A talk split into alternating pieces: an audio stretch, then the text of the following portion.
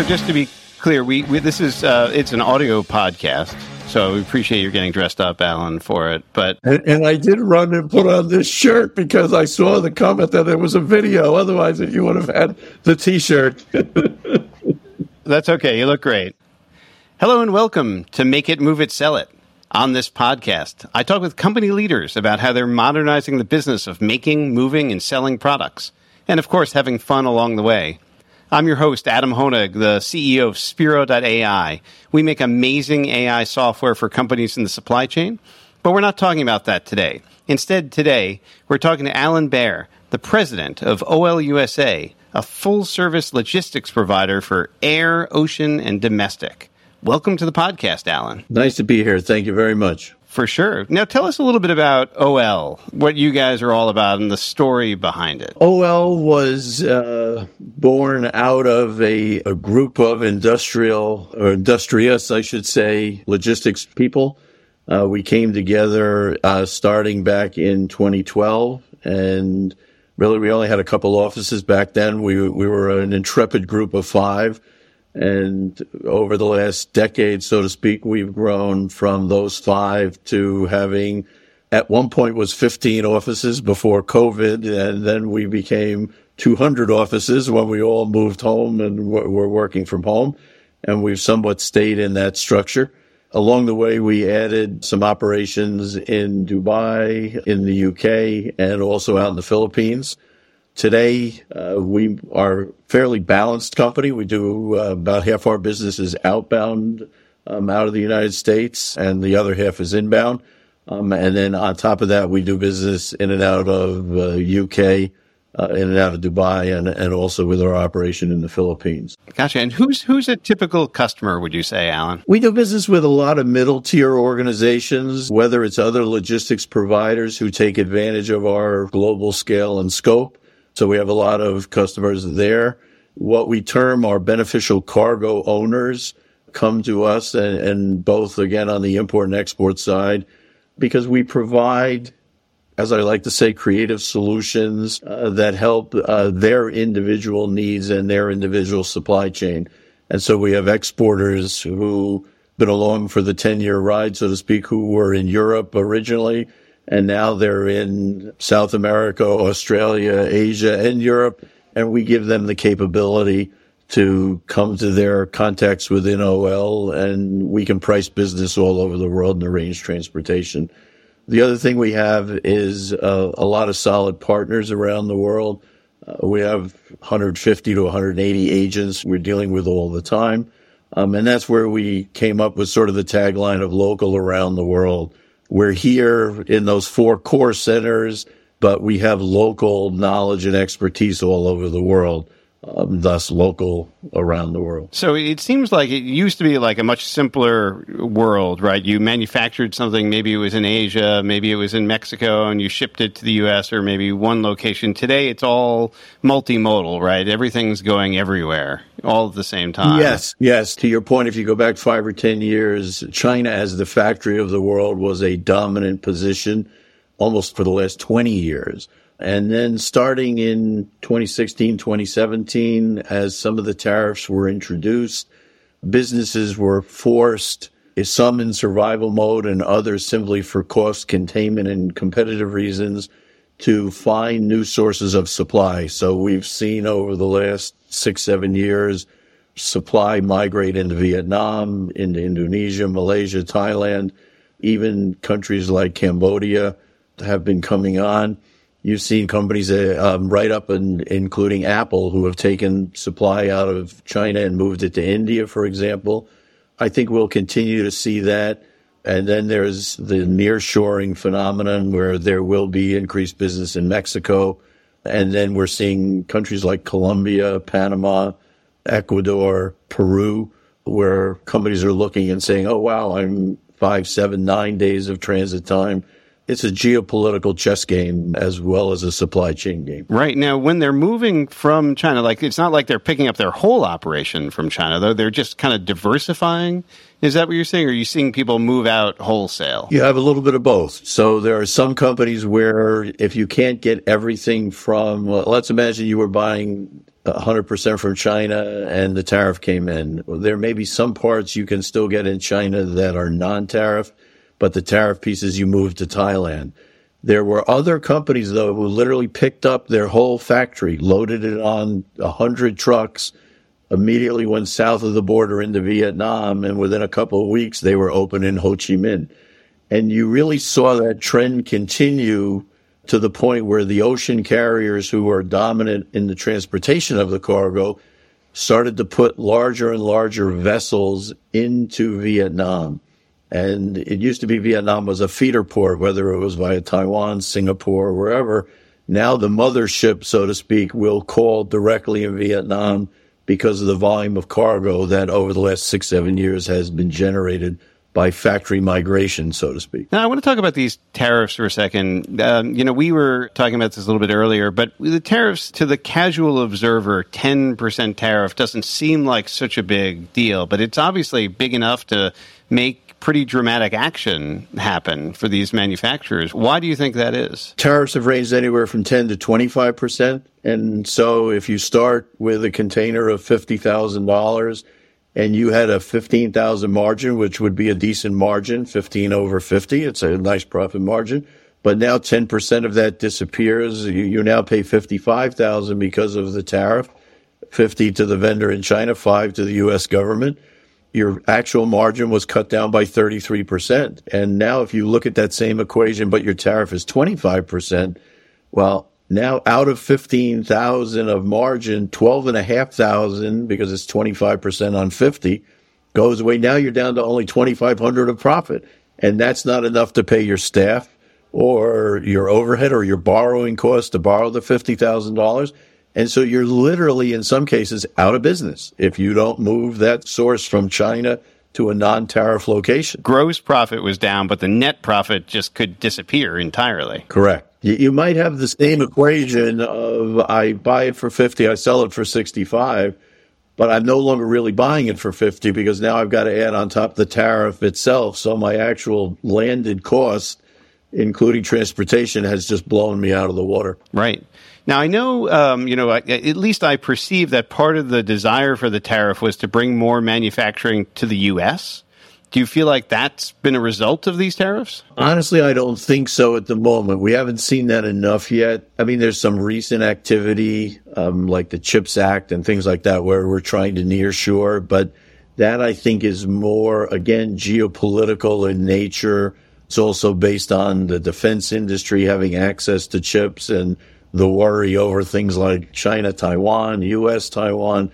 But if you're bringing in lighting fixtures or some really baseline products that may go into a house or something.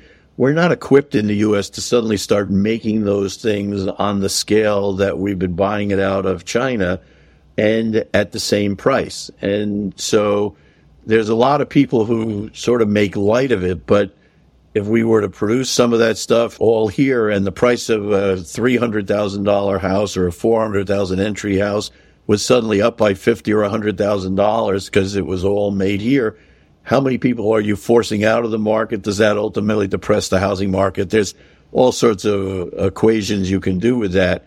But I have a, a very close friend who was literally put out of business overnight because they were bringing in reading lights that kids would clip on their books and it had a timer attached to it. So um, at night when they get into bed, they had to read for 10 minutes and the light had a timer on it and then it would turn off and they knew to go to oh, sleep. Yeah. And literally overnight, he couldn't supply Target and Walmart anymore because suddenly it was a 25% tariff. And he didn't even have 25% margin when you're selling into some of the big box guys and had to reinvent his whole business because the lighting business was done. Wow. Wow. So these tariffs have caused a lot to go to places like Vietnam. How do those ports and countries and everything deal with all this new demand? It must be really challenging for them then. Absolutely. And we've seen that initially when the ports weren't ready, in a sense, for it. For example, to the point about how deep is the water, how deep is the, the port itself. Over the last seven, eight, ten years now, we've seen increased activity where some of the major port development companies have built new facilities all over Vietnam, up and down the coast. And the, the same in Thailand, same in Malaysia. Indonesia is also doing it. At one point, it was concentrated in and around Jakarta. Now you're seeing it spread out across the islands of Indonesia as manufacturing is there. Some of the printer companies are, are, are there. I think even now Tesla may be moving some part manufacturing to Indonesia as oh, well. Really? The other Southeast Asian countries have been the beneficiary of the tariff, so to speak, because there's a lot of business that is migrated and is helping them and their GDP. It's why you see Thailand in the top 10 of growth now Vietnam, same thing. They're even growing faster to agree now than the Chinese are. Well, it's got to be make things very challenging for anybody who's involved in the logistics business. I mean, not only do you have all of the supply chain disruptions of COVID and everything that's related to that, but then you've got all this geopolitical change at the same time. Absolutely, and I think the the thing that you're faced with is now how to forecast it. And so you have to get on a plane and if the hierarchy in a business is, hey, we can't just rely on that supplier in Shanghai, you got to find one in India, one in Thailand, and another in Vietnam. Your sourcing people are, are on flights and going around knocking on doors. Can you build this mold? Can you make this part? Can you hit this spec? And a lot of trial and error, but that's why over the last few years you've seen the volume from those countries increase um, our even our exports from the U.S. to those countries has increased as their trade flow increases. There are more dollars showing up there. They're in turn buying uh, more machinery from the U.S., even down to bulldozers, tractors, graders. There happens to be a big used market for used construction equipment coming out of the U.S., moving into places like Vietnam to improve roads and site development for factories and things like that. So there's this a recyclement, if you will. I don't even know if that's a word of construction equipment. It works for me. That, that gets sent out. That's really interesting, Alan, because we had a recent podcast guest who actually moved himself and his headquarters of his business to Jakarta just so he could be closer to suppliers. Just being able to be physically in touch with them so important, you know? Yeah, no, absolutely. And I think it, it, there are two pieces to that. One is quality control that um, you want to be right on site to make sure that the product that are churning out and you're putting in containers and shipping all over the world meet the spec that they have to, whether it's going to the EU or the US. And the other is driven, as we've been talking about, through geopolitical means where companies had their headquarters in China or they had like a regional office there or Hong Kong. And those are increasingly being relocated to Singapore it's just a less cantankerous environment that they're located in. It's a beautiful place actually to say, "Oh, I live in Singapore." Not a bad gig. Yeah, no, I've been to Singapore. It's super nice there, actually, except when it gets super humid as well. But you know, can't have everything. Hey, I, I want to talk for a minute about canals. Because you know I, this has been on my mind as somebody who's involved in a lot of shipping. I was reading about the Suez Canal that they're widening it making it deeper. What what is going on with all of that? So there, this is an, a, a, reaction to the larger and larger vessels that the carriers have been building. You're now in the 23,000 to 25,000 TEU size and as a result when they're fully loaded the draft of the vessel has been getting deeper and deeper and therefore the canal authorities are, are widening and for sure deepening them where they can to avoid some of the issues that uh, we experienced with the Evergreen vessel when she ran aground. So is that what happened? They had it was too uh, narrow or or not deep enough for that vessel? Not so much in that case because she got sideways in the canal, and instead of going sort of the long way, she was start trying to float. I mean, that happens to me when I get in a canal. I go sideways right away. And so as a result, she ran aground and unfortunately at a speed that she buried the bow of the ship in the sand and silt that was on the bottom and it took them a while to refloat her and, and pull her out. But we see the same thing on the Panama Canal now, where even though they've added an extra lock for bigger ships, the lake in between the two sides of the canal is too shallow. So they're restricting the tonnage of the vessels coming through the canal there.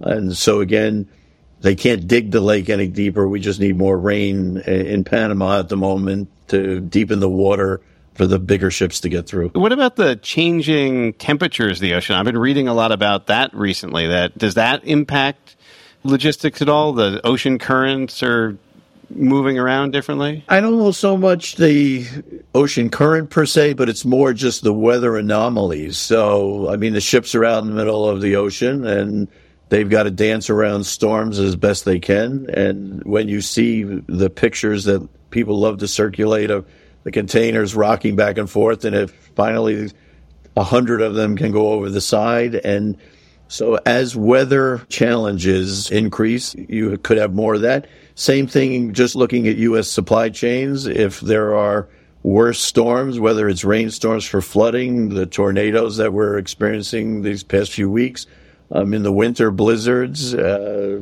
just literally shut down rail lines, truck lines. The weather plays into supply chain nonstop. We've seen times where airports are shut down because it's too hot and the runways aren't capable of handling it. Uh, we've seen highways play into that as well. So, or we had that big collapse on I ninety five in Philadelphia recently. Exactly.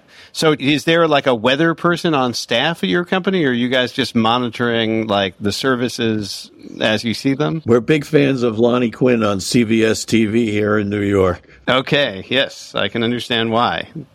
Well, let's talk for a minute about OL. I mean, one of the things that I know about your business is that, you know, you guys take a little bit more of a creative approach to the problem. Can, can you maybe just talk a little bit more about that? Yeah, I, I, mean, I think one of the things we focus on when we talk about it each week with all of the teams, and because we're now sitting sort of in this 200 at your home table or desk, we do a lot of Zoom calls, and as a result, we try to reinforce that don't take a cookie cutter approach just because you had a solution for customer A. It doesn't mean it'll work for B and C. And you really have to noodle through with each one, make sure we're asking the right questions.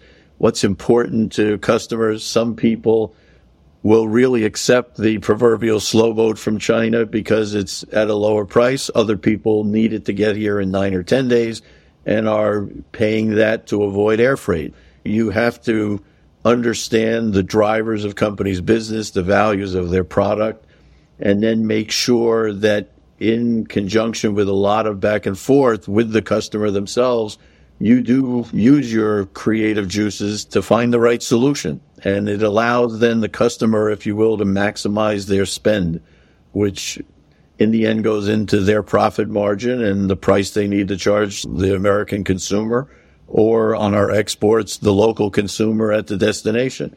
It's all about building a competitive mousetrap, so to speak. Yeah. Is there is there anything kind of like any project that you guys were involved with that was sort of really creative or unusual that comes to mind? Interestingly enough, we do move movie equipment around the world. We had some stuff that uh, went to New Zealand, and then recently we moved some automobiles for a particular movie that went into Eastern Europe. And now we're in the process of bringing some of that stuff back. Um, those are fun things. Uh, we once moved a Ferris wheel that was uh, in an amusement park in Europe and had to come back to Florida for refurbishing. So, in conjunction with our partners over there, we moved that, which was just interesting to see the picture of it assembled, then disassembled inside open top and containers, then again in Florida and then back out again and then reassembled. So those are interesting moments that are a little bit different than just the standard 20 or 40 of foodstuffs going back and forth, although food is vital everywhere we move it, so uh, that helps as well. Yeah, it would have been crazy if they wanted to keep the Ferris wheel together on the ship so that they could ride it while they were coming across the Atlantic or something like that. I mean, you wouldn't recommend it, but it would have been fun. Right. It would have been an interesting one. But wait, something that does move like that are the gantry cranes that you see in all the ports and all the harbors, the big sort of monster things. They move set up on the flat part of a ship. They're just standing there like giant transformers, almost like you're picturing these transformers up on the vessel, and, and they move intact. Wow, that's amazing. Now, Alan, I know from our previous conversations you're very into the AI thing. What's your view on where that's going to have a big impact in your industry? I think ultimately there'll be a convergence of the ability to ask the computer for services, including schedules, pricing over a long run, much like you go to a website to do travel bookings of any kind. Over time, that will hit our industry. Um, we're already weaving into our visibility platform the language model so that instead of receiving a report or an Excel sheet, you'll hear, if you want the, the video version of it, uh, or like you'll have it programmed to speak to you, if you will, or you'll have the text version and it'll just say, Good morning, Adam. Here's the story of your cargo today. You've got 10 containers on the water. They're all in line with the projected dates, or this one is on a customs hold. And that will allow you, instead of scouring an Excel sheet, you'll just know your story. And uh, you can get that daily, you can get it weekly, you can get it twice a day, whatever cadence you want to invent. And I think that will go deeper and deeper into it. And as other organizations embed AI into their programs, whether it's an app or just their day to day truck software or anything like that, even the CRM software, it'll all converge uh, in the background. We're using it on the CRM side to create stories about why customers should use us and to do marketing through using an AI tool, uh, merging government statistical data with an AI tool to drive canvassing for freight.